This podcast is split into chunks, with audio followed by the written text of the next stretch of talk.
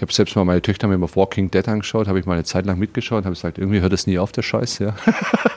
das, es gibt ja immer noch Walker und hin und her und ich kann den Rick nicht mehr sehen und habe gesagt, jetzt langweilt es mich irgendwann. Da bin ich jetzt komplett ausgestiegen, habe gesagt, jetzt gucken wir den an, aber egal, da gibt es ja auch wahrscheinlich nie ein Ende, so gefühlt. Phrasenmäher, der Fußballpodcast mit Kai Tramann. Moin Moin und herzlich willkommen im Phrasenmäher, dem Fußball-Podcast von Bild. Mein Name ist Kai Tramann und ich lasse hier gemeinsam mit dir die interessantesten Köpfe der Bundesliga zu Wort kommen. Und zwar ausführlich, offen und ungefiltert. So wie in den ersten Folgen mit Philipp Lahm, Rudi Völler, Nils Petersen, Hans-Joachim Watzke, Christoph Kramer, Rainer Kallmund und Julian Nagelsmann. Diese Folgen kannst du dir natürlich in deiner Podcast-App anhören und dort kannst du auch dein kostenloses Phrasenmäher-Abo abschließen, denn dann bekommst du immer automatisch eine Information, wenn eine neue Folge für dich da ist. So wie jetzt, so wie heute, denn nun gibt's den zweiten Teil mit Freddy Bobic. Die erste Folge mit Freddy kannst du dir natürlich auch bei iTunes, Spotify und Co. nochmal anhören. Da hat der Freddy bereits erzählt, wie er die Zukunft von Eintracht Frankfurt plant und heute wird's persönlich. Heute spricht der Freddy sehr emotional über seine bisherige Karriere, seine Familie und er bekommt natürlich fiese Fragen von alten Weggefährten gestellt. Die erste, die kommt von Hertha-Manager Michael Preetz. Los geht's. Ja, lieber Freddy, hier spricht äh, Michael Preetz und ich habe da mal eine Frage an dich, denn ich war am Wochenende mit unserem gemeinsamen Freund Axel Kruse essen und der hat mir erzählt, dass er dich beim Tennis geschlagen hat. Jetzt wissen wir beide, dass Aki 20 Kilo Übergewicht hat und du musst mir mal erklären, wie du gegen den verlieren konntest. das ist natürlich eine sensationelle, sensationelle Frage. Es ist, mussten wir eigentlich normalerweise, können wir das gar nicht öffentlich besprechen. Nein, das ist schon lustig und äh, der Micha, werde ich das nochmal sagen, dass unser Freund Aki, der leichtes Übergewicht hat. Dabei so, war der immer so drahtig so, So freundschaftlich bin ich zu ihm. Ja. Er hat vollkommen zu Recht gewonnen an diesem Tag. Ähm, woran lag es? Woran lag es? Ich war nicht gut drauf. Ja. Äh, ich glaube, ich habe gegen ihn noch nie verloren. Auch schwer gewesen eigentlich. Ich war natürlich, bin nicht so im Training wie er und ich bin, er ist total fleißig, er wird immer besser, muss ich sagen. Das macht er richtig gut leidenschaftlich wie früher als Spieler. Ich hatte einen großen Nachteil. Ich hatte meine Apple Watch an, die man jetzt natürlich im Podcast nicht sehen kann, aber die ich auch jetzt bei mir habe, die aber jetzt im Flugmodus ist. Ich habe sie nicht im Flugmodus gelassen, mein Handy war in der, in der Tennistasche und ständig hat das Ding geklingelt. Es war in der Transferzeit an einem Tag und an dem Tag war unheimlich viel los und äh, mein Kopf war überhaupt nicht bei dem Spiel. Das weiß er auch und ich habe immer wieder drauf geschaut, oh, er hat jetzt schon wieder angerufen. Ne? Und das zwischen den Aufschlägen und sowas. Also ich war nicht, ich war nicht so fokussiert, aber er hat auch gut gespielt. Ich war nicht gut drauf, nicht fokussiert, verdient, ist okay. Man muss auch lernen können, äh, dass man mal auch verliert. Äh, und das war für mich jetzt nicht das Problem, weil ich weiß, dass ich beim nächsten Mal, dass ich vor allem die Apple Watch ausziehe und dass die in das Tennisbag kommt und dann zerlege ich ihn mal richtig. Den Axel Kruse. ja, mit Sicherheit. Sportlich natürlich. Ne? Wir haben noch einen weiteren Tennispartner von dir. Noch einen. Ja, Wahnsinn. So viel Tennis spiele ich gar nicht eigentlich die ganze Zeit. Hallo Freddy. Wir spielen jetzt seit 20 Jahren in Florida Tennis. Wann ziehst du endlich in die USA, Bench? Oh, baby. Otto Walkes. Ja, mit dem habe ich auch schon Tennis gespielt. Das ist sehr schön, ja. In, in, in Fort Lauderdale ist er ja oft, ja. Und äh, vielleicht reicht es mir dieses Jahr, wenn ich in Florida bin, dann der hat eine tolle Rückhand. Ja, 70 Jahre alt, jung würde ich sagen, nicht mal alt, sondern jung wirklich. Gut drauf immer, toller Mensch, natürlich äh, unfassbarer Künstler und eine überragende Rückhand, muss ich sagen. Wie wirklich. ist es, wenn man gegen Otto Walkes Tennis spielt? Musst du nicht die ganze Zeit lachen dann?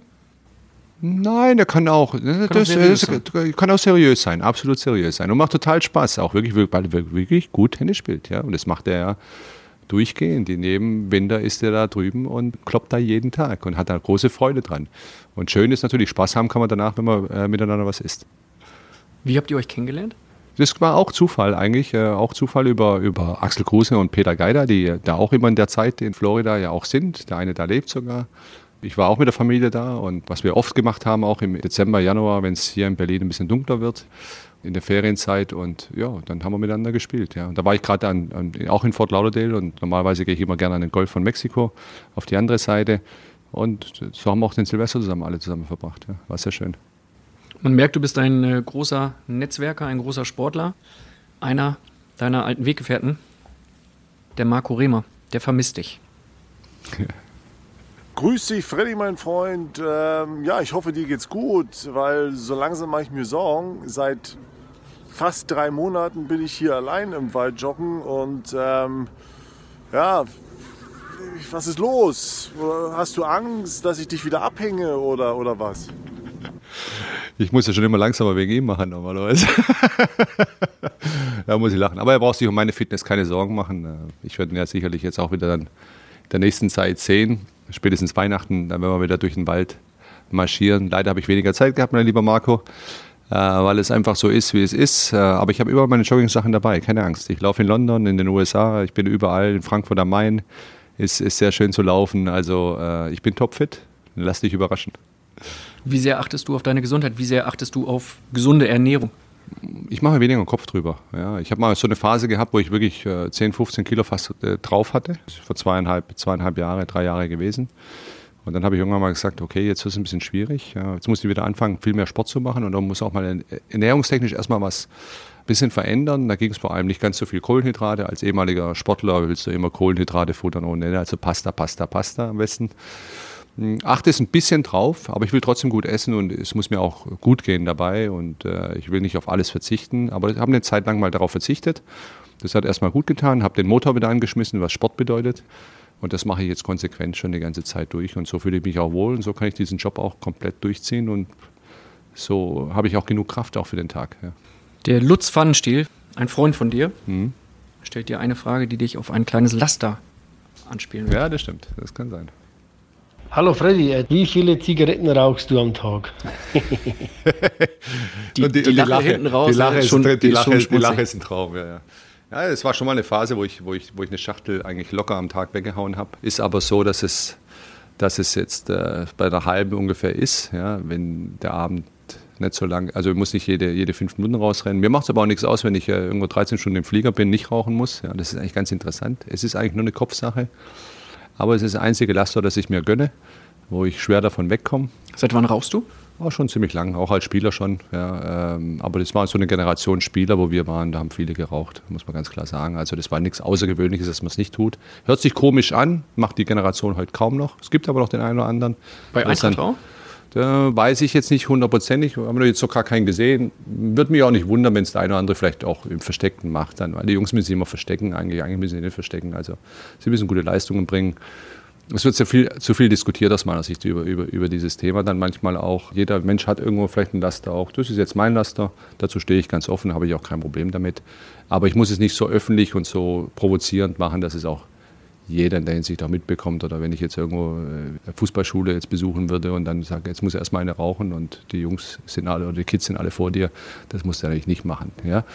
Man muss auch nicht dafür, darüber zu viel reden. Und äh, es ist aber trotzdem so, dass ich immer wieder überlege, auch, eigentlich müsste ich nochmal aufhören. Ja? Weil mir macht es auch zwischendrin auch mal nichts aus. Wenn ich nicht rauchen muss, dann rauche ich nicht. Aber es ist nicht so, dass ich dann sage, oh, jetzt muss ich aber sofort irgendwo hin. Also dementsprechend äh, muss ich sagen, okay, es ist ein Laster. Früher wurde weniger darüber geredet. Heute wird viel, viel darüber geredet. Ja. Ich habe mal mit Mario Basler darüber geredet, der gesagt hat, dass er auch einmal in der Halbzeit eine geraucht hat. Und das habe ich nicht gemacht. Das weiß ich. Nicht wieder. Das, war, ich, kann das, ich kann das nicht. Also in der Halbzeitpause hätte ich das nicht können. Aber die Zigarette nach dem Spiel zum Beispiel hat mir immer sehr, sehr gut getan. Im Trikot noch? Äh, eigentlich im Whirlpool. Da habe ich kein Trikot an. Oder hinten am Puss, genau. Kommen wir vom Thema Rauchen zum Thema Reisen. Und eine Frage von Lutz Pfannstiel, die zweite. Und meine letzte Frage, was ist die bisher spektakulärste Urlaubsreise des Freddy Bobic gewesen?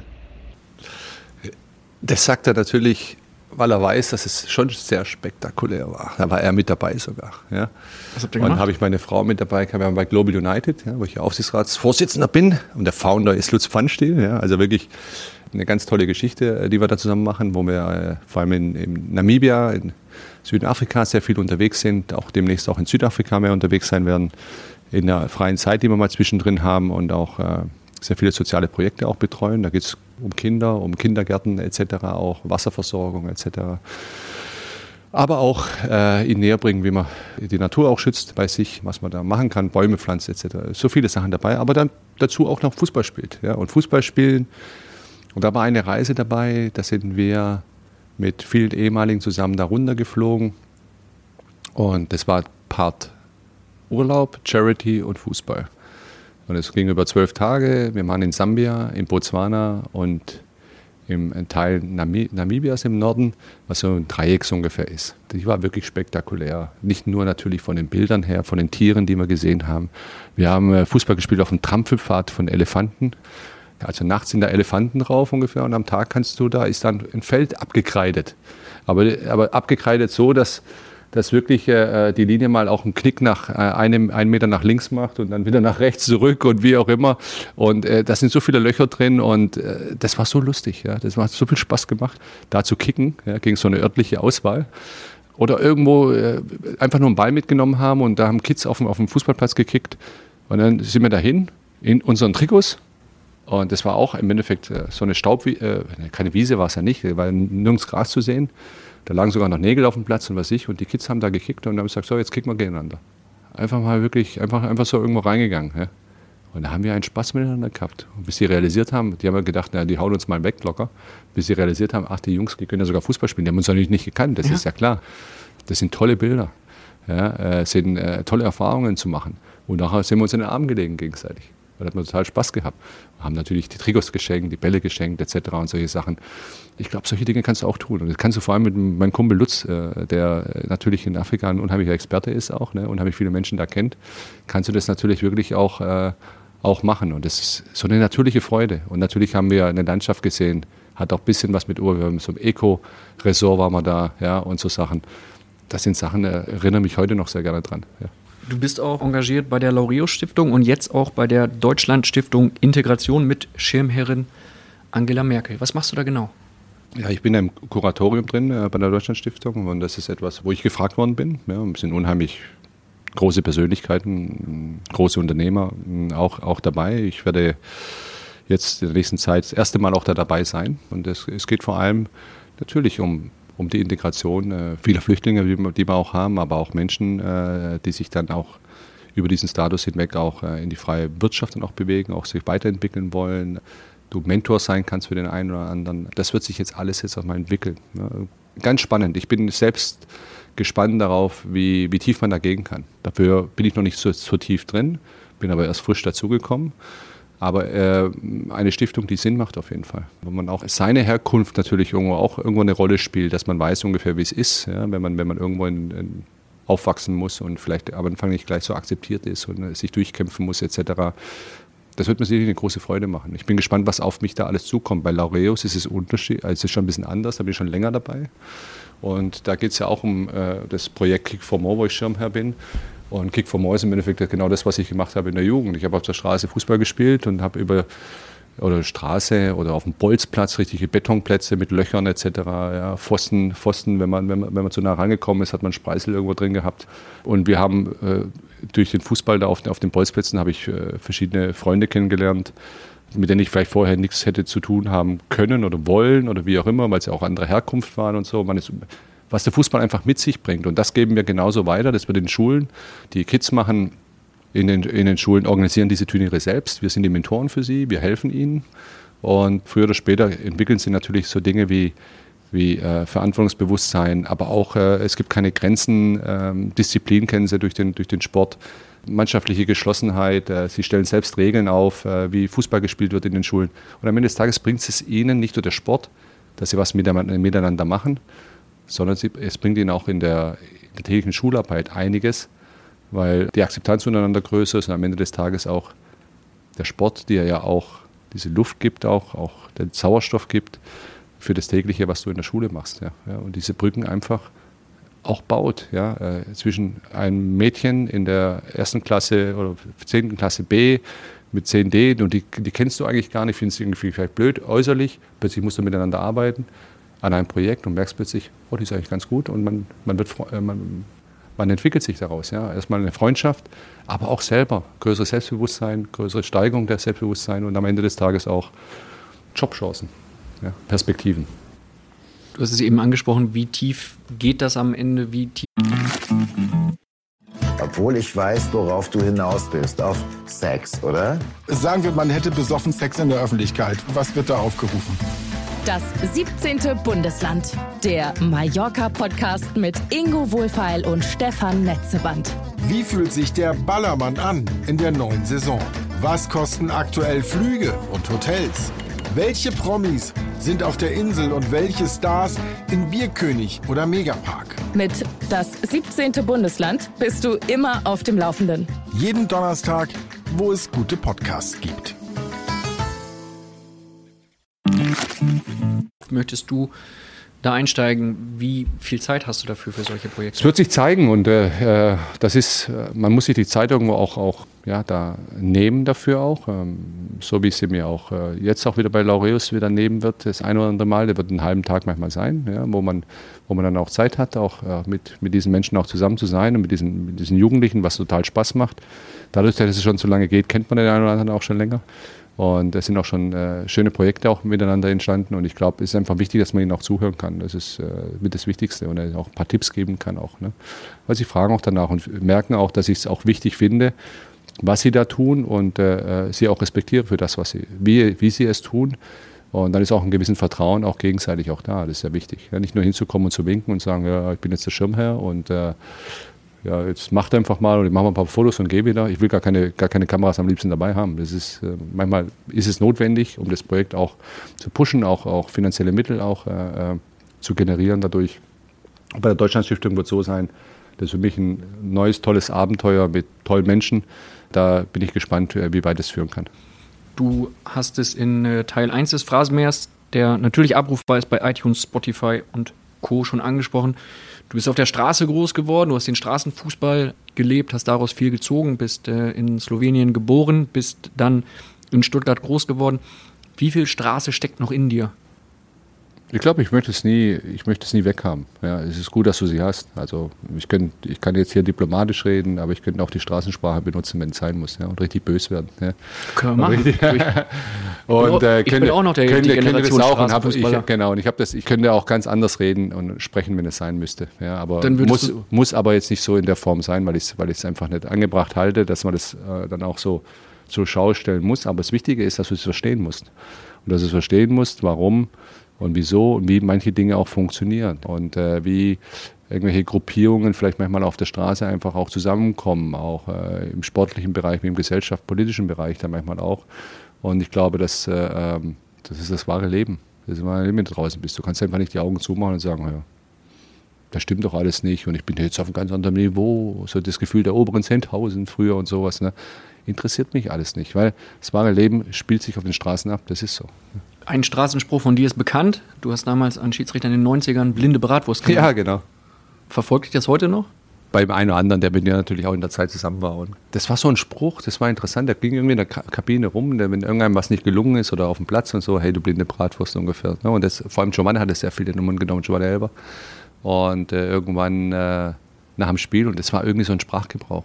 Dann habe ich irgendwann eine, meine gelbe Karte bekommen, das war die fünfte und dann im nächsten Spiel gegen Bayern war ich dadurch gesperrt, war stinksauer, weil es für mich keine gelbe Karte war und Journalist kam mir natürlich vor die Nase mit der Kamera und hat äh, gefragt, ja, hm, hm, hm, was, jetzt sind sie ja gesperrt fürs nächste Spiel, bla bla bla. Und ich so, ja, die blinde Brat, habe zum Schiedsrichter gesagt, eigentlich, dass die blinde Bratwurst das falsch gesehen hat, hin und her. Ich habe das gar nicht böse erstmal gemeint, aber ich wurde tatsächlich nochmal ein Spiel extra gesperrt. Kumpel aus New York hat angerufen und hat gesagt, hey, du bist wegen einer Blind Bratwurst gesperrt worden. Stand, stand äh, bei USA Today. Die lachen sich alle kaputt hier. Ich sage, ja, das stimmt, ja, das stimmt. Und ähm, die Fans haben sich einen Spaß draus gemacht, haben natürlich Bratwürste mit, mit Binde, aufblasbare, natürlich im, im nächsten Spiel ein bisschen zur Schau gestellt. Ja. Also finde ich, find ich eigentlich lustig. Also war äh, nicht respektierlich, aber ist doch ein lustiger Spruch. Und so ist es heute noch wenn ich Giovanni sehe, ab und, ab und zu sehen wir uns ja auch und es ist ja immer wieder schön. Haben viel Spaß zusammen und blinde Bratwurst kommt dann oft vor. da wir nicht bei äh, Nur die Liebe zählt sind, kannst du Giovanna Elber jetzt nicht sehen, aber hören. Ja, okay. Freddy, damals, wenn wir äh, den Pokal gewonnen haben, was hast du dabei gedacht, dass ich gesagt habe, nein, ich feiere nicht, ich schaffe das nicht, also mein allerletztes Spiel und äh, ich konnte euch nicht in die Augen schauen, weil ich äh, so traurig war, dass ich den VfB verlassen musste. Kannst du irgendwas erzählen? Ja, liebe Grüße und wir sehen uns. Mach's gut, Freddy. Ja, ist doch schon interessant eigentlich normalerweise. Er hatte, er hatte irgendwo immer ein schlechtes Gewissen dann, dass er sich dann für die, erstmal für die Bayern entschieden hat und, und macht ein unfassbares Spiel. Hat auch mal zwischenzeitlich gewankt, aber ich habe ihm damals schon gesagt, wenn du dich entschieden hast, dann ist es richtig, dann musst du auch dazu stehen. Ja, wir hatten schon eine sehr enge Freundschaft und eine große Vertrauensbeziehung auch. Und äh, und ich habe gemerkt, es hat natürlich in ihm gearbeitet. Und dann spielst du hier in Berlin und, und er macht zwei Tore. Wir gewinnen 2-0 äh, gegen Cottbus damals im, im, Endspiel. Und du bist eigentlich der, der uns den Pokal dann auch in diesem Endspiel gebracht hat. Und wir hatten auch gar keine Neidgefühle gegenseitig. Das war bei Baller, Krasimir Balakov genau das Gleiche, aber gerade jetzt hier bei Giovanni Elber war es doch sehr intensiv, weil wir die drei Jahre ja tolle Jahre miteinander gehabt haben und eine schwere Verletzung am Anfang hatte und wir viel unternommen haben zusammen auch die, auch die, auch die Frauen und Kinder im gleichen Alter und alles drum. Es sind so viele Gemeinsamkeiten. Und ich denke, wo ist denn der? Bei der Party damals im Esplanat hier am, am Lützowufer. Im Hotel, in dem wir dann Hotel, die, den genau, Pokalsieg gefeiert haben. Genau, wo wir da gefeiert haben dann auch, ja. Da hat er sich da oben eingeschlossen in seinem Zimmer und äh, sagt, das kann nicht sein normalerweise. Und haben wir dann schon motiviert, dass er wieder rauskommt. Ja. Dass er wieder rauskommt, dann bin ich auch dann hoch auch und habe gesagt, du, nein, ich habe gemerkt, er ist traurig. Er ist traurig. Ja. Er, äh, irgendwo glücklich, aber auch irgendwo traurig, ja, dass diese schöne Zeit erstmal vorbei ist. Ja. Die er Zeit hat, des magischen Dreiecks damals, ne? Mit ja, dir. ja, aber auch so, äh, nee, das ging ja nicht nur um das Fußball, sondern wir haben sich auch miteinander und er hatte sicherlich auch Respekt vor der neuen Aufgabe bei München, ein großer Verein, auch damals schon gewesen. Und eher Schuldgefühle, als eigentlich, dass er sich freut auf das Neue und dass er das Alte eigentlich sauber abgeschlossen hat und sogar überragend abgeschlossen hat. Aber das ging mir schon äh, tief ins Mark rein, weil, weil, weil ich ihn einfach als Mensch einfach total äh, überragend finde. Ja. Wir haben es geschafft, dass, wir, dass, er, dass er runterkam, dass er mitgefeiert hat dann auch und, und er hat nochmal den Abend richtig die Sau rausgelassen. Aber eins hat er dann trotzdem gemacht, das Schlitzohr ist dann nicht am Rathausplatz mitge mit, mitgegangen, sondern ist gleich direkt nach Brasilien durchgeflogen. Ne? Weil das hätte ihm wahrscheinlich nochmal, ja, und er hätte nochmal in ihm gespielt und sowas. Aber ich muss ehrlich sagen, äh, ein toller Mensch, äh, tolle Familie auch. Ich bin froh, dass er damals sich um, umbiegen lassen hat auch und äh, dass er mit runter zur Party gegangen ist, weil er war der, den wir feiern wollten auch, weil er es auch verdient hat. Ihr habt damals 1997 ein schönes Pokalwochenende gehabt, eine gute Sause. Krasimir Balakov kommt um die Ecke, damit das magische Dreieck auch komplett ist. Elba, Bobic, Balakov mit einer Frage an dich. Servus Freddy, hier ist Balla. Was ich dich schon immer mal fragen wollte, war deine Idee damals nach dem Sieg in Berlin, Yogis Haare zu rasieren? Ja, nein, die Idee war es eigentlich weniger von mir. Das wär unser, unser Coiffeur in, in der Zeit war Marco Haber. Wir hatten uns ja schon zum, nach dem Halbfinalsieg die Haare rasiert, also zehn Spieler. Und ich habe damals gesagt, wenn wir ins Finale kommen, rasiere ich sie mir auch. Also selbst bei mir, das hat grausam ausgesehen.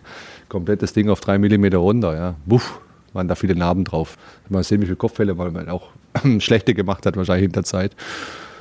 Und genauso war es im Finale und, und wenn wir das Finale gewinnen, hat sich der Yogi dann bereit dazu erklärt und ich war nicht der Initiator da in der Zeit, aber ich habe den ersten Schnitt vorgenommen. Dann auf dem Rathausplatz, den ging ja auch schon sehr oft äh, über, über die Medien rum, dass er sich die Haare rasieren lässt. Yogi war natürlich, das war seine erste große Trainerstation und er war wirklich auch Teil der Truppe auch ja, und hat, äh, die Spieler haben ihn gemocht. Umgekehrt war es genauso. Es war eine aufregende Zeit, war sein erster großer Titel als Trainer. Und dass es mitgemacht hat, ist schon sensationell. Ja, aber ich glaube, dass äh, Marco oder vielleicht Gerhard Poschner vielleicht sogar, dass ich kann es nicht hundertprozentig sagen, dass sie ihm das auch dieses Versprechen, wenn wir dann das Finale gewinnen, dass es auch macht, abgerungt haben. Yogi ja. Löw mit äh, komplett geschorenem Kopf kann man Gibt's sich heute auch. kaum vorstellen. Kann man sich nicht vorstellen, ist richtig, ja, aber es gab's. Ja. Da gab es das magische Dreieck und damit war eigentlich alles so schön und dann gab es auch noch das, das Tragische. Tragische Dreieck. Mit dir, Gerhard Poschner und Marco Haber. Ihr habt einen Song veröffentlicht ja. und wir wären nicht der Phrasenmäher, wenn wir diesen Song jetzt nicht abspielen würden. Ja, sensationell. Hab schon lange drauf gewartet. wir hören mal rein.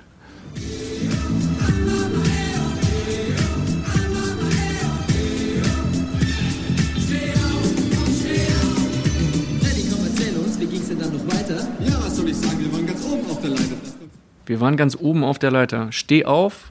Der Untertitel war Eo Amama Eo. Ja, das hört sich besser an. Wie seid ihr darauf gekommen? Nein, es war, es war in dieser Zeit, Mitte 90er. Man, der eine oder andere wird sich noch erinnern daran, äh, Pur hatte die große Abenteuerland-Tour. Ja. Hartmut Engler, der auch Hartmut mitgesungen Engler, hat. Der auch der im Background war, genau, ja, der hat uns dann geholfen. Bei dem, genau, genau, der im, im Hintergrund dann äh, beim Refrain dann immer natürlich mit dabei war. David Hanselmann übrigens auch. Da sind wir irgendwie und äh, die ganzen, wir haben gute Freunde gehabt, Michael Koharski, einer von Intercord damals, mit dem ich immer noch sehr, sehr eng befreundet da bin. Und die haben immer die Idee gehabt, Mensch, ihr Fußballer, ihr müsst doch was machen. Und Poschi, Marco und ich waren halt oft immer auch zusammen da bei diesen, bei diesen Konzerten auch. Hartmut Engler ist ein bekannter VfB-Fan auch aus Bietigheim-Bissinger.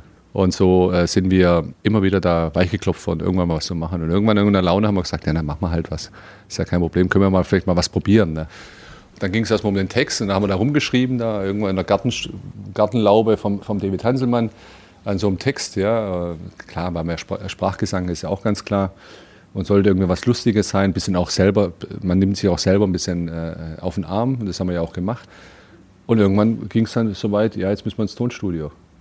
Ja, bist du wahnsinnig. War das ein Gekrächze? Das ging ja gar nicht normalerweise. Also wir haben uns locker mal irgendetwas, was sehr hart ist, auch reingezogen. Also jetzt, ich meine jetzt keine harte Drogen, sondern einfach ein alkoholisches Whisky, Getränk. Whisky, Whisky getrunken, dass wir mal locker wurden ein bisschen. Ja, weil wir haben uns ja angehört wie das ging ja gar nicht normal. Ja. Und irgendwie haben wir es dann hinbekommen in, in, diesem Abend, in der Nacht, dass wir das in dieser Tiefgarage in Stuttgart-Möhringen, wo das Tonstudio war, äh, wo aber auch bekannte Künstler schon drin waren. Ja, das sah total komisch aus, wo wir da drin waren. Auf jeden Fall war es lustig. Hartmut war dann auch noch da und da haben wir das Ding aufgenommen. Also und haben es irgendwie auch hinbekommen und die Zungen wurden lockerer. Ja, und man war, war ein bisschen besser dann. Ne? Wir waren nicht betrunken, aber wir waren lockerer dann auf jeden Fall. Das hat auf jeden Fall geholfen, weil wir waren ja wirklich auch äh, da war wir schon ein bisschen schüchtern auch, ist ja ganz normal. Da sogar ein Musikvideo gemacht später noch und so weiter und so fort. Also es war eine lustige Zeit. Es war diese, diese ich sage immer diese Ranissimo-Zeit auch ein bisschen. Da sind wir die auch 90er. aufgetreten, die 90er. Die sat 1 Show damals, die am Sonntag kam. Genau. Ran, und, und, am Samstag, Ranissimo am Sonntag. Ranissimo am Sonntag, es war eine große Show. Ich meine, der, der eine oder andere auch schon da drin gesungen, glaube ich auch. Das, da war Fußball ein bisschen Entertainment Die konnten geworden. das aber auch, ne? Ja. ja. Konnte der Johnny Akbobori singen? Konnte der Dragoslav Stepanovic singen? Ich weiß nicht. Also, äh, wer da alles so gesungen hat. Ja. Also, es war schon so, dass, dass es, dass es äh, lustig war, äh, Spaß gemacht hat. Äh, wir auf der Weihnachtsfeier sogar da äh, singen mussten. Viele, viele tolle, tolle, tolle Sachen gemacht haben da. Fußball war Entertainment, ja, ist ein bisschen bunter geworden. Es war diese Bravo-Sportzeit, auch wie man so schön sagt, Poster, Poster, Poster von ganz vielen Spielern. Äh, wir natürlich auch immer mit, mittendrin, unbe wie ich sage so schön, schön unbekümmert alles gewesen. Ja. Haben deine Töchter dich mal drauf angesprochen? Haben oh, gesagt, die haben es oft gespielt, die haben es ja? oft gespielt dann auch, ja, wo sie dann in einem gewissen Alter waren dann und das auch so richtig realisiert haben, haben sie den Papa hoch und runter gespielt. Ich sage, Kinder, können das jetzt mal lassen? Ja? ich kann es nicht mehr hören. Aber ich fand es total lustig, dass der Papa mal eine CD gemacht hat. Ist doch auch schön. Was habt ihr damals noch alles so an Mist gebaut zusammen? Du hast gesagt, ihr hattet eine tolle Gemeinschaft. Jogi Löw war als Trainer sogar ja, Teil die Truppe, des, die Truppe Teil war, Truppe. Die Truppe hat heut, bis heutzutage, heutzutage ja noch so viel, so viel Kontakt miteinander. Ja. Ähm, das war schon eine, schon eine außergewöhnliche, eine fröhliche und, und ja, wie ich vorhin auch schon gesagt habe, unbekümmerte Zeit auch. Ja. So haben wir auch Fußball gespielt. Anders als der Trend damals, wo es wenig Tore gab und alle, wir waren total verrückt, totale Ergebnisse, 6-3, 5-4, was weiß ich, was alles dabei war und so. Ja. Richtige Feste waren dann dabei, auch in der Niederlage. Aber auch so außerhalb des Platzes, viel, viel zusammen, viel unterwegs, auch mal viel Party gemacht, ja, bis tief in die Nacht.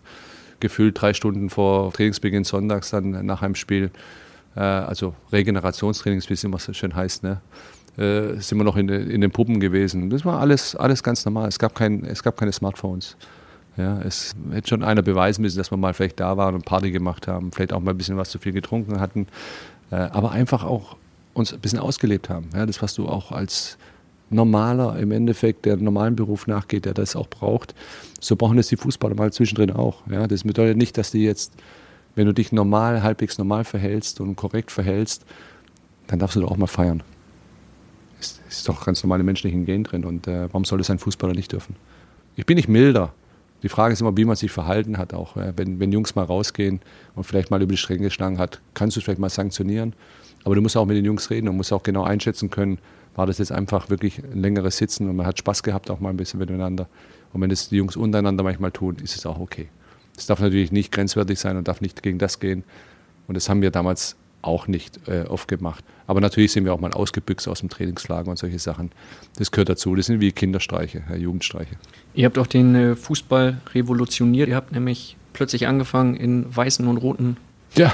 Tretern zu spielen. Das Das war die stimmt. ersten. Das stimmt, das waren die, waren die ersten. Ja. Wenn man überlegt, dass man die heute richtig verkaufen kann für richtig viel Geld, hätte man richtig Asche machen können. Das sagen wir immer Marketing, Marketing, Marketing. War euch Aber- damals schon aber- klar, was ihr da lostretet? Weil heute gibt es ja kaum noch schwarze Fußballschuhe. Also vielleicht gibt es irgendwann wieder den Trend, Nein, das war uns nicht klar. Das war irgendwie eine Idee äh, mit unserem Ausrüster Adidas damals dann auch, äh, die, äh, wo wir auch private Verträge auch hatten und äh, kam dann, äh, ob wir das mal mit den hier weißen Schuhen und roten Schuhen und ich fand die rote Schuhen klasse, ja, hat natürlich auch super zum Outfit auch gepasst. Auch die personalisiert, ja, da war der Name drauf gestickt sogar noch, ja, also sprich die Unterschrift drauf und so. Das sind echt coole Schuhe gewesen. War vielleicht ein bisschen Eitelkeit auch dann dabei, dass man sowas auch macht, aber irgendwie aber auch, wir hatten auch keine Angst, ich habe es auch bei der Nationalmannschaft angezogen, da hat es eigentlich weniger dazu gepasst zum Schwarz und Weiß. Ja. Aber trotzdem fanden viele das, die haben gesagt, der eine hat sich lustig gemacht, der andere, andere sagt, scheiße, ich hätte auch gerne, ja, so ungefähr. Das, das, ist ja, das ist ja so. Und am Ende des Tages, 99 bin ich vom VfB weg. Joan hat es ja auch in, in, in in München, glaube ich, auch weitergespielt, genau. Und dann bin ich in, in äh, Stuttgart weg, habe gesagt, okay, das war das Kapitel Stuttgart, ich werde nie wieder rote anziehen. Habe ich auch nie wieder gemacht. Ich habe sie nicht mehr angezogen, da war für mich dann vorbei. Und dann ging erst diese ganze Revolution mit den farbigen Schuhen los. Ja. Und äh, es gab mal eine kurze Limited Edition, dass die zu kaufen war. Die waren auf jeden Fall die roten und weißen, waren komplett ausverkauft in kürzester Zeit. Hätte man damals schon erkannt, Sportartikelhersteller und die, die die Schuhe gemacht haben, äh, was da für ein Potenzial drin sind. Der eine oder andere hätte richtiger First Mover sein können. Erkannt hat es, glaube ich, erst als erster richtig Puma, irgendwann später, Ende der 90er Jahre. Du hast es angesprochen, du bist dann vom äh, VfB weg zum BVB und während deiner Zeit in Dortmund hat Bild am 12.12.2001 deinen Gehaltszettel veröffentlicht und hat geschrieben damals 325.575 Mark und 45 Pfennige im Monat netto. Der teuerste Ladenhüter. Wie war das für dich? Es war nicht schön, weil ich morgens äh, auch wieder total interessant eigentlich, spießig vielleicht sogar, jeden Morgen zum Bäcker gegangen bin, äh, Brötchen geholt habe für die, für, die, für die Mädels. Und ich zum, zum Bäcker gehe, will meine Brötchen holen und oben auf der Auflage, äh, Auslage ist immer da die Bildzeitung drauf. Und ich sehe nur, puff, mein Gesicht, die Zahl. Und immer die gleichen Handwerker da und sowas, in der, in der Zeit auch in dem Bäcker, sitzen dann da. Und ich sage, okay, die Bildzeitung nehme ich auch mit.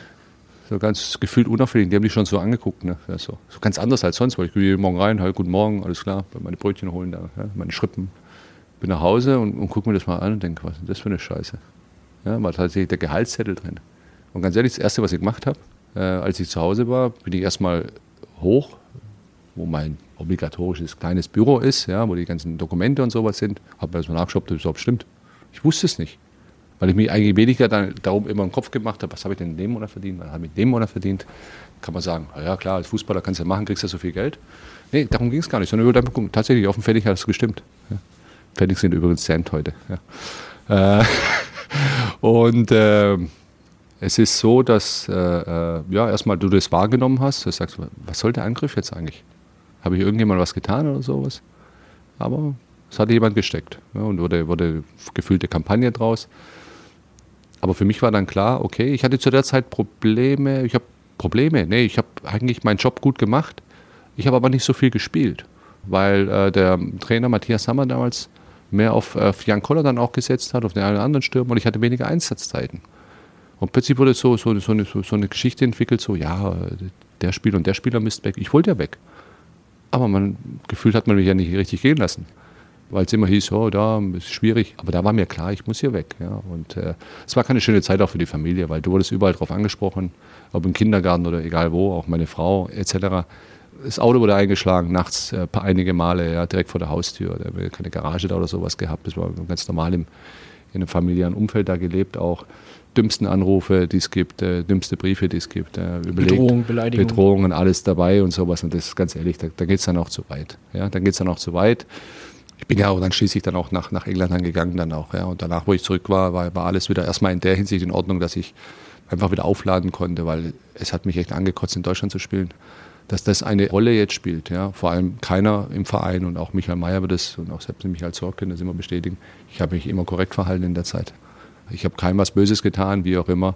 Und plötzlich wurde da ein Gehaltszettel geleakt was damals über die Bank dann kam. Das hat man dann Jahre später dann aufgedeckt mal irgendwann, dass einer diese Information rausverkauft hat. Nicht nur diese Information, sondern später auch der gesamten Mannschaft. Das dann, glaube ich, in der Sportbildern mal abgedruckt worden ist, dann später, einige Monate später. Das ist dann schon kriminelle Energie, muss ich sagen, dann auch. Du hast gespielt bei den Stuttgarter Kickers, beim VfB, beim BVB, bei den Bolton Wanderers, bei mhm. Hannover 96, Hertha und zum Abschluss in Rijeka. Mhm. War Dortmund so für dich der Wechsel, den du bereust, die schlimmste Station? Nee, nee, Dortmund war eine tolle Station. Äh, fand ich, fand ich echt gut. Äh, ähm, weil es war nicht die glorreichste Zeit, sagen wir mal, sportlich gesehen. Aber trotzdem war es eine wichtige Zeit für mich. Ja? Und es ist ein toller Club, wirklich, muss ich echt sagen. Es ist ein absolut toller Club, da gespielt zu haben. Ich habe mich immer gefreut, vor diesem heimischen Publikum auf, auf die Süd zu spielen. Das waren deine Heimspiele. Und ich habe eine super Anfangszeit gehabt, habe dann eine schlechte zweite, äh, zweite Hälfte gehabt. Dann hatte ich die schwere Schulteroperation, wo ich fünf Monate raus war. Und danach habe ich eine super Zeit gehabt, ein halbes Jahr. Und wir sind Dritter geworden. Ja, und ich habe noch in dem halben Jahr noch zehn Tore gemacht. Wir sind Dritter geworden, also war überragend eigentlich in der Champions League eingezogen.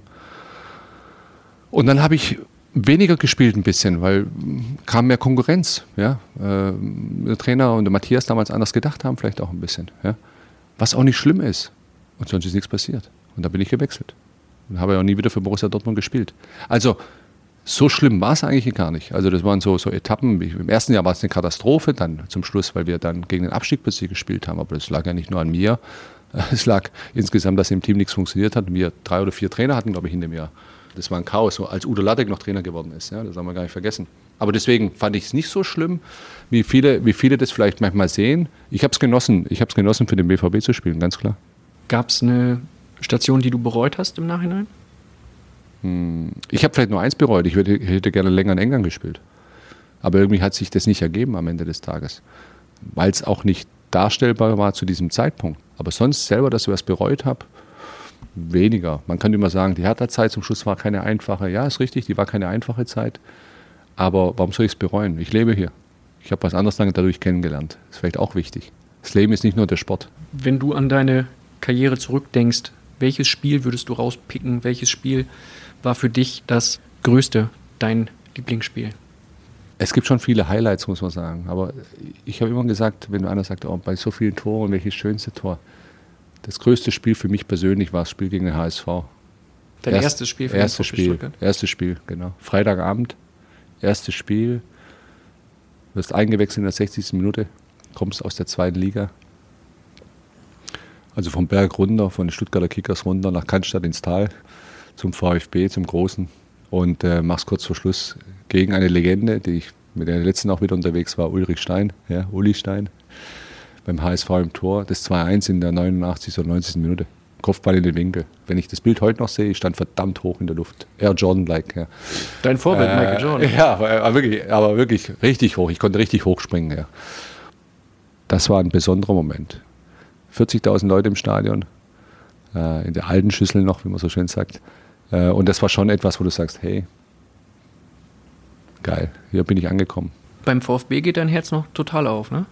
Also wenn du über den VfB sprichst, über Stuttgart weil sprichst. Das, weil, das eine, weil, das eine, weil das eine schöne Zeit war auch, ja. Weil das, und weil das natürlich auch, wenn du, wenn du groß wirst und du wirst gefühlt zwei, drei Kilometer vom Stadion weg, du siehst eigentlich, jedes Mal, wenn ich zu Hause war, konnte ich das Stadion sehen.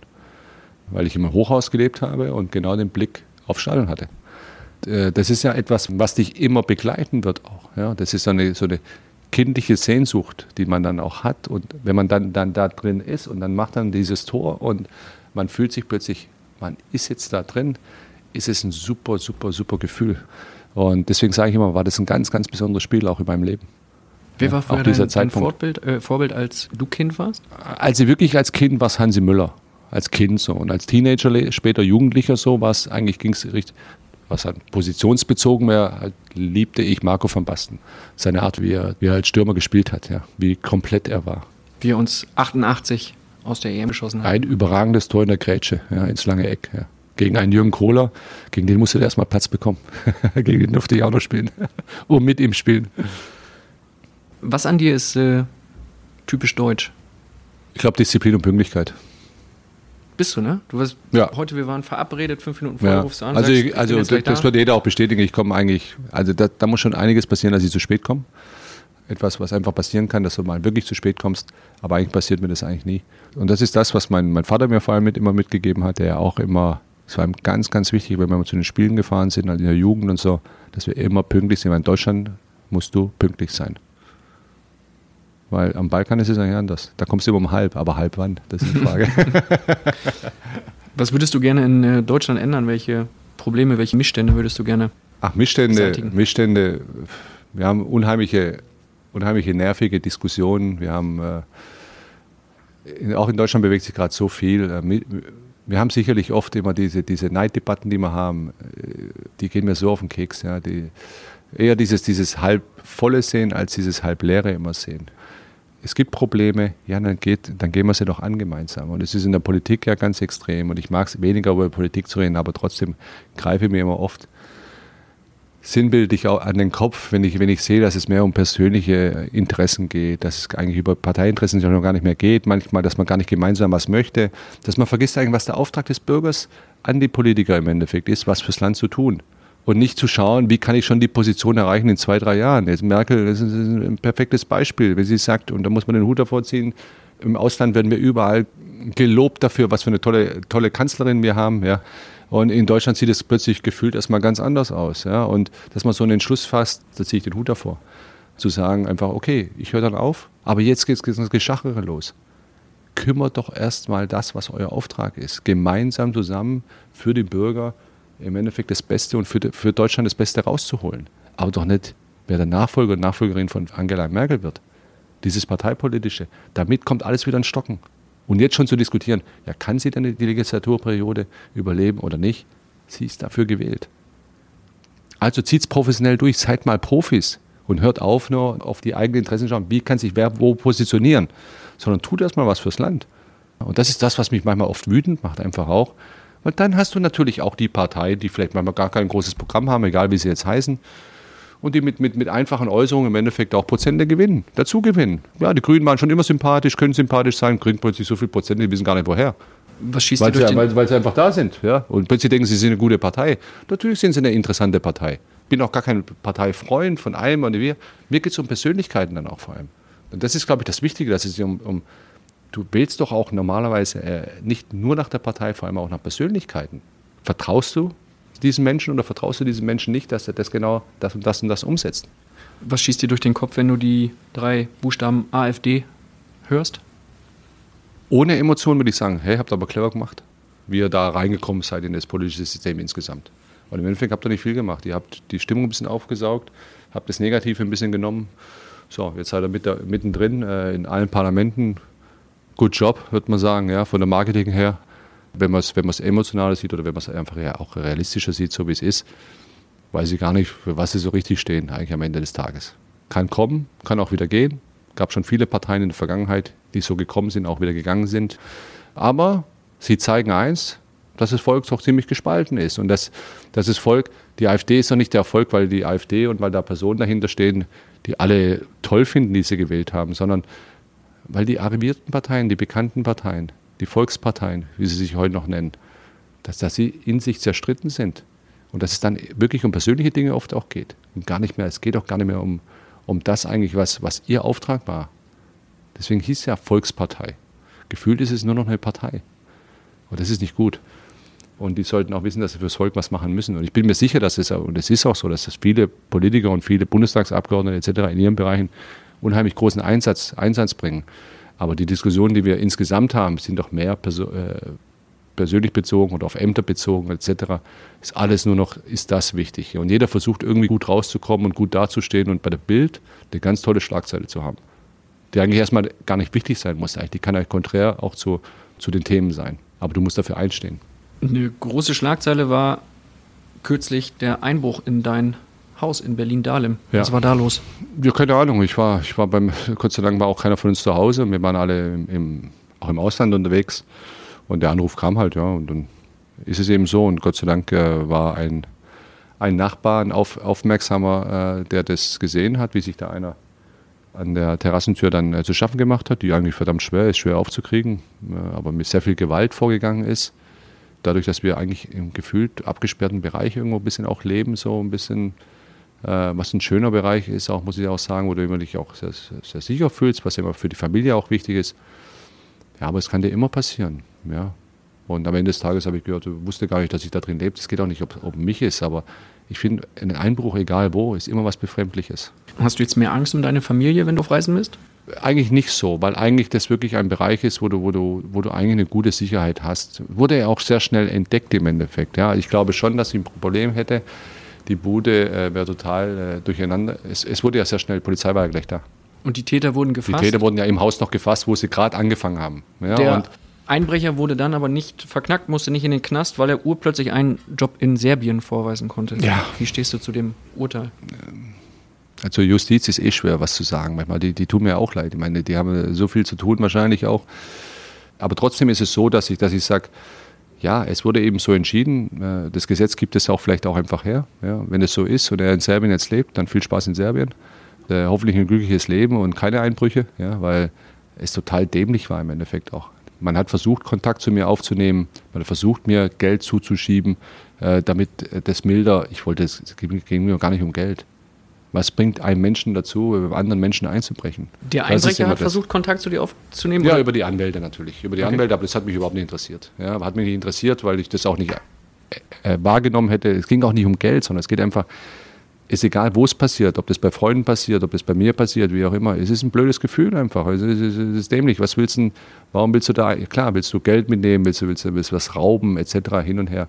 Es ist so ein Tourismus da gerade, das weiß man ja auch. Ja, ja. Es gibt ja, wenn man das dann alles erfährt, äh, Banden, die irgendwo aus Südamerika kommen, so zwei, zwei Wochen mal hier im Land sind und mal durchziehen und äh, dementsprechend dann wieder rausfliegen, äh, wird es auch nie wieder kriegen, dann ist es auch ist für die Polizei auch nicht einfach. Ja. Aber er war ja lang genug äh, in U-Haft, glaube ich, und äh, vielleicht hat ihm das ein bisschen läutern lassen. Und einen neuen Job gebracht. Aber im Endeffekt wird so viel eingebrochen, wird so, wird, ist so viel passiert. Es ist halt öffentlich geworden, weil mein Name auch öffentlich ist und dadurch war es natürlich auch interessant. Und die Bildschlagzeile war ja auch immer total lustig, äh, auf dem Klo gefasst. Das hört sich natürlich auch noch toll an. Äh, Weil er auf dem Klo gefasst wurde. er wurde tatsächlich, der zweite wurde auf dem Klo gefasst. Es waren ja zwei, genau. Einer wurde auf dem Klo gefasst, ja. ja der hat sich im Klo versteckt, was schwierig ist, da zu entkommen. Ja. Aber manchmal war es schon ein bisschen belustigend. Aber es war so, dass es glimpflich ausgegangen ist. Das ist okay. Wir fühlen uns auch sicher, wir fühlen uns auch wohl und vertrauen auch unserem Rechtssystem. Du bist mit deiner Frau Britta seit 20 Jahren verheiratet. Jo. Das ist schon Aber länger zusammen. Ja. sehr unüblich für einen äh, Bundesliga-Star, für einen Bundesliga-Kopf. Wie habt ihr das gemacht? Keine Ahnung. Ja.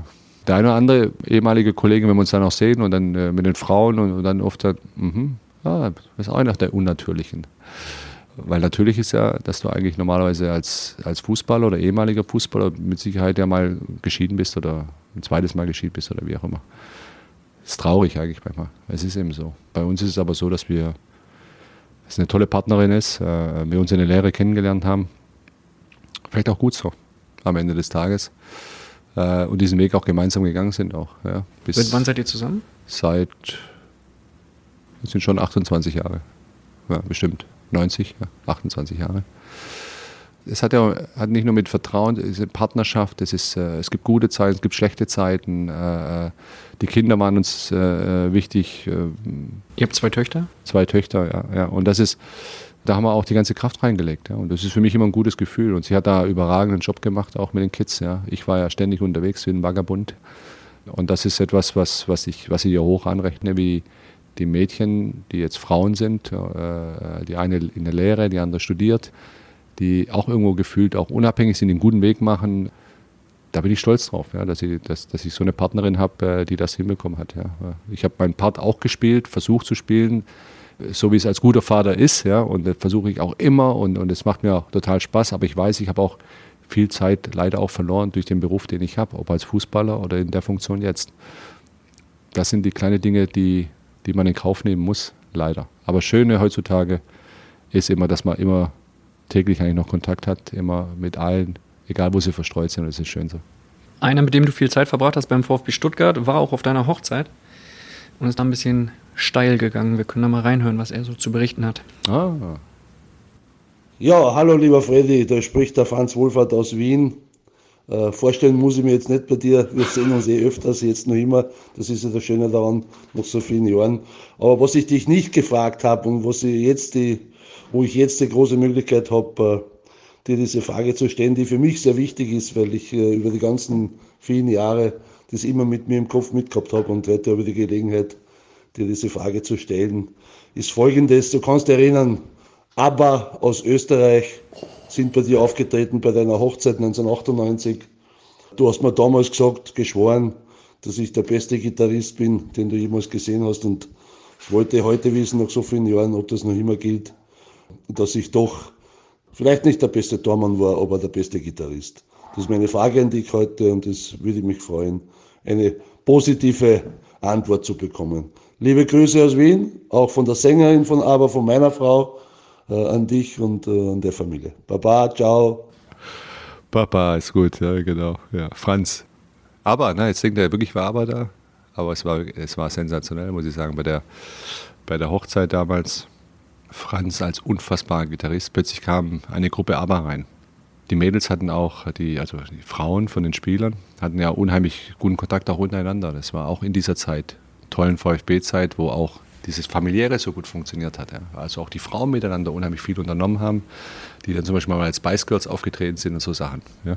Also richtig mit Kostümen. Die Antreiberin war Cassandra Verlat, die Frau vom Frank Verlat, holländische Frohnatur. Die zwei und Silvia und Franz Wohlfahrt haben zusammen dann aber ins Leben gerufen. Ja? Also wirklich in Kostümen auch, wie, wie aber ausgesehen, eine Performance bei der Hochzeit und plötzlich da Franz als Gitarrist natürlich sensationell. Ein bisschen zu nah an meiner Frau gegangen, glaube ich.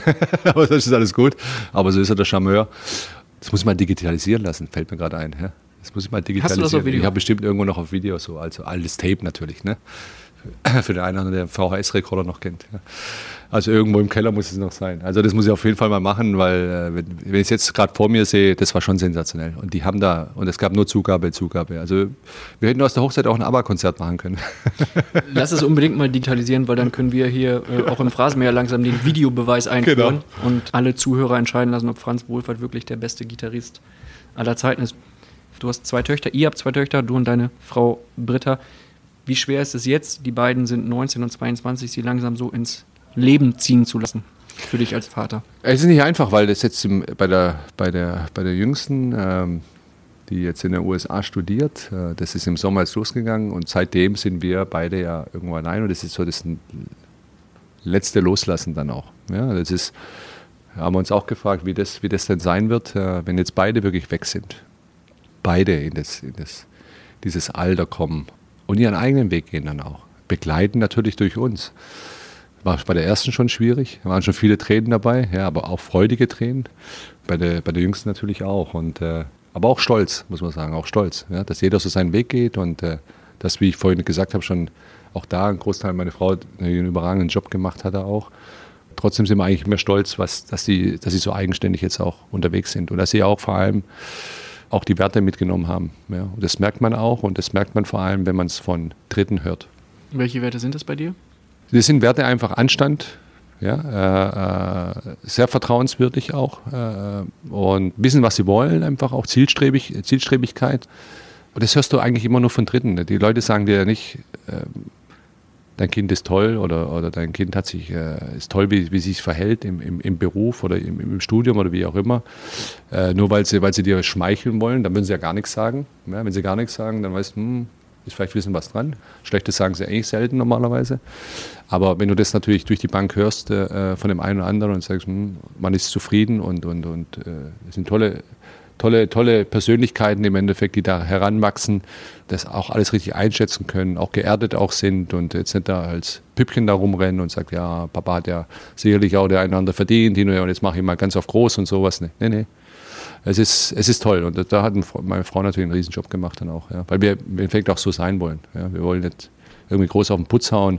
Wir haben auch gerne Spaß. Äh, wir, wir, wir tun auch gerne, gerne was gönnen, aber trotzdem äh, will ich, dass sie das selbst auch sich erarbeiten irgendwo auch, weil es wichtig ist auch für sie und für ihr Selbstvertrauen, dass sie, dass sie selber auch sich verwirklichen können. Wir ihnen eigentlich nur den Anschub geben. So haben es meine Eltern bei mir auch gemacht. Sie haben mir auch sehr viel geholfen auch wenn es finanziell mal war am Anfang. Und so ist es in der Familie auch drin. Und dann, aber dann muss ich selber das Laufen weiterlernen ja, und, und muss dann groß werden. Ja. Das ist ganz klar. Wie wickeln dich deine drei Frauen, also deine Frau Britta und deine beiden Töchter, wie wickeln sie dich um den Finger? Das ist eigentlich einfach, weil es ist, es ist gar nicht so schwer, weil was willst du machen gegen drei Frauen? Hast du gar keine Chance, Nein zu sagen eigentlich nochmal. Es ist ja ganz selten, dass du dann wirklich dich vielleicht mal durchsetzt. Ich weiß gar nicht, ob es überhaupt schon gelungen ist. Ja. Das ist immer lustig, wenn man sagt immer so, die, die Frauen gehen ja gern shoppen oder wie auch immer und, und wir sind da irgendwo im, im Urlaub und dann gibt es irgendwo einen Starbucks in der Nähe und sagt, Papa, setz dich mal jetzt hier in den Starbucks und ihr geht mal einkaufen. Das ist, äh, das ist okay. Und dann kommen sie zurück, sind alle ganz glücklich ungefähr weil sie wissen, mir geht's gut. Ich will ja nur mal Ruhe haben. Ich, Was machst du denn in der Zeit? Ich trinke Kaffee und telefoniere und, oder, oder chatte ein bisschen rum oder wie auch immer. Und äh, guck mir die Leute so an, weil ich, hab, ich, ich mag es auch, ich mag es auch irgendwo zu sitzen und keine Sau kennt dich auf, Gott, auf Deutschland, was das schön ist. Und einfach, einfach sehen, das, das wahre Leben sich anzuschauen. Ja. Ob das auf, in, in, einer Mall ist, ob das auf einem äh, Platz ist, irgendwo. Ja. Ich habe das in Stuttgart mit meiner Frau, also damals Freundin noch gewesen, sind wir gerne immer am Schlossplatz so gehockt in einem Café und da war ich noch kein Profifußballer. Da habe ich noch irgendwo vierte Liga oder ich habe meine Lehre gemacht. Ja. Und wir sind da gesessen und haben eigentlich nur gesehen, was auf diesem Schlossplatz da passiert und haben das gerne auch beobachtet. Wir, das bedeutet nicht, dass wir Voyeure sind deswegen, sondern einfach nur beobachtet, das Leben beobachtet, was spannend ist, was da alles in so einer Stadt passiert manchmal auch. So wie ich mich jetzt selbst ertappe, wenn ich am Flughafen ständig unterwegs bin und immer im Flieger bin, auch wie da sich Menschen verhalten und, und welche hysterisch werden, in welchen Situationen und, und äh, wo welche zusammenkommen, wo, wo die ganze Welt zu Hause ist so ungefähr. Das macht Spaß. In der ruhigen Zeit kannst du das machen. Aber wenn du natürlich nur fixiert bist und nur auf dein Handy guckst, wirst du sowas nie sehen. Bobic's Beobachtung könnte dann ja ein ja. Buchtitel sein, ne? Könnte sein, ja, könnte sein. Wie sieht der äh, perfekte Freddy Bobic-Tag aus, wenn du mal frei hast und Ach, nicht telefonieren musst? Schön ausschlafen, ganz gemütlich frühstücken und dann ein bisschen Sport machen. Äh, da hätte ich Lust, am besten irgendwo schwimmen oder sowas, ist klar. Das macht mir am meisten Spaß eigentlich normal. Ja, und dann einfach schön gemütlich spazieren gehen, am besten mit der Frau zusammen. Hinsetzen. Sonne am besten. Sonne muss da sein natürlich. Am perfekten Tag muss die Sonne da sein, weil ich, ich liebe Sonne. Ich hasse Kälte, ja, aber Sonne ist, ist was richtig Schönes. Haben wir dieses Jahr genug gehabt. Können wir uns nicht beschweren. Ja, mal schönes Essen gehen und einfach mit Freunden vielleicht auch zusammen sein. Ja. Wenn Freunde da sind in der, Nähe, äh, ist, es, ist, es, ist es gut. Einfach nur den Tag genießen. Ohne irgend, irgendwelche Kopf, Kopfschmerzen. Das Handy klingelt am besten nie. Weil das braucht man auch nicht, das ist auch eine Geisel, das kann man dann zu Hause lassen. Auch das muss man schaffen können. Du bist, wenn ich richtig informiert bin, großer Serienfreak, großer. Ich streame, ja, ich streame ganz viel und downloade ganz viel runter, weil äh, es ist natürlich, wenn du so viel unterwegs bist, äh, dann ist es so, dass du dann irgendwann mal auch die Liebe auch dazu entdeckst. Das haben meine Töchter immer gemacht und ich habe immer gesagt, was machen die eigentlich da? Okay, Netflix, Amazon Prime und was weiß ich, was es da alles gibt. Und aha, wieder eine Serie, wieder eine Serie. Und da habe ich irgendwann mit Sopranos angefangen. Habe genau das gleiche Gefühl plötzlich gehabt. Serien hat man ja früher, habe ich mehr in den 80er geguckt, 90er äh, vielleicht ein bisschen noch, ja, in der ganzen Zeit. Aber es war ja im Fernsehen. So, jetzt kann ich die mir aber alle downloaden und wenn ich jetzt einen Flieg, äh, Flug habe von Frankfurt nach Berlin, da sind es 45 bis 60 Minuten, kann man genau eine Folge anschauen. Was schaust du denn? Was ist deine Lieblingsserie? Ich muss sagen, Sopranos war für mich sensationell. Breaking Bad war natürlich der Ober-Oberhammer.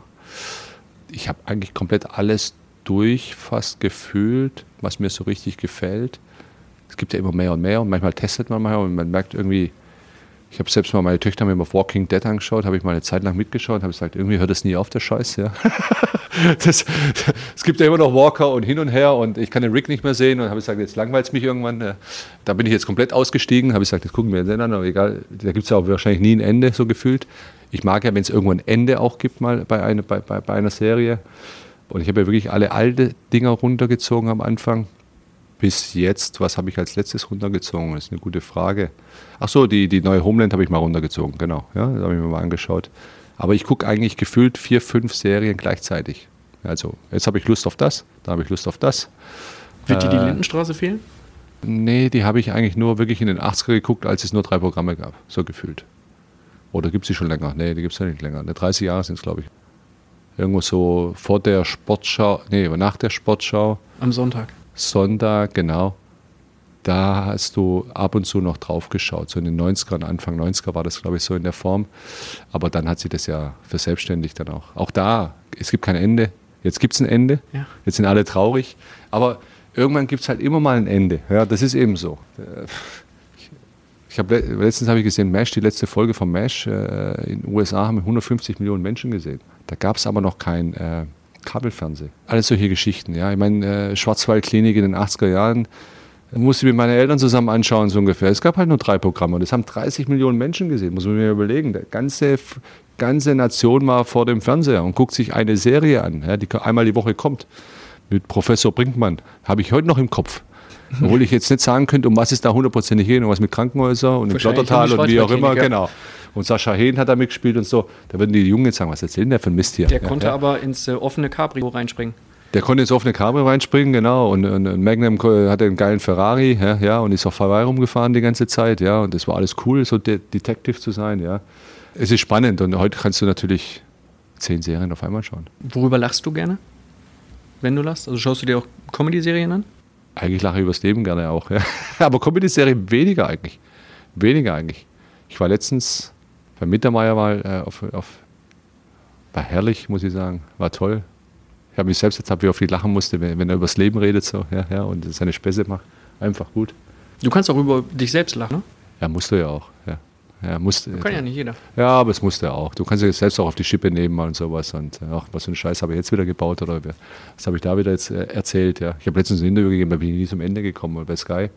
Ich habe dann äh, zum Redakteur, äh, bitte nimm das nicht rein, weil ich wusste selber nicht, was ich da sagen wollte eigentlich normalerweise. Wahrscheinlich habe ich zu viel gequatscht. zum Ende kommen ist ein gutes Stichwort, Freddy. Ich bedanke mich für zwei tolle Folgen im Phrasenmeer mit dir. Und ich würde dir jetzt gerne das vorspielen, was wir eigentlich geplant hatten. Ah, okay. Nämlich die Frage an dich vom Phrasenmäher-Vorgänger, vom letzten Gast, Christoph Kramer. Und dem Christoph hm. Kramer müssen wir jetzt hier mal ganz kurz über die Tonspur die gelbe Karte zeigen, weil der hat keine Frage gestellt. Der wollte eine nachreichen und schicken per Sprachnachricht. Hat es aber nicht getan. Christoph, wenn du das hörst, gibt es hiermit die ah. leicht, leicht gelbe Karte. Wir lassen es auch einmal durchgehen. Die Aufgabe nicht, Freddy. Zum Abschluss wäre eine Frage an den nächsten Phrasenmeergast. Der ist, wird 2019 bei uns sein und ich kann es dir noch nicht sagen, wer es ist. Wir müssen also eine sehr allgemeingültige Frage stellen. Sei es Fußball, sei es etwas Privates. Boah, das ist natürlich nicht einfach, ne? wenn du nicht mal weißt, wer es ist. Aber ein Sportler wird sein, meinst ja, du? Ein ja, Fußballer. Ein Fußballer. Wir haben immer so die größten, interessantesten Köpfe der Bundesliga hier. Okay, okay gute Namen dabei, Freddy Bobic zum Beispiel. Ja, ja, ja.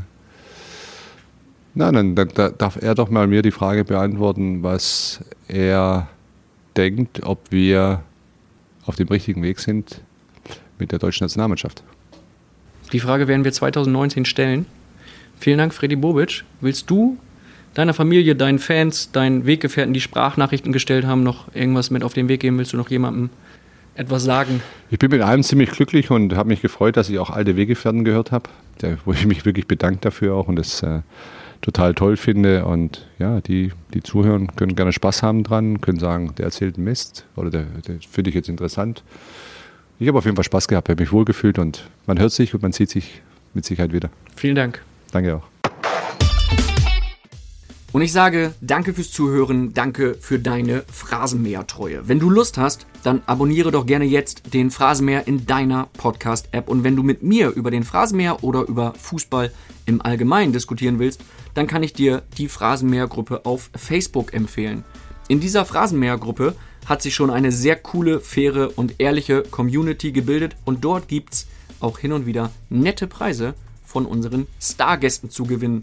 Schau doch gern mal vorbei in der Phrasenmäher-Gruppe auf Facebook. Ich freue mich auf dich und sage an dieser Stelle nochmal Danke an die Sportredaktion von Bild, ohne die es den Phrasenmäher nicht geben würde, und an Daniel Sprügel von Sportsmaniac für die Produktion.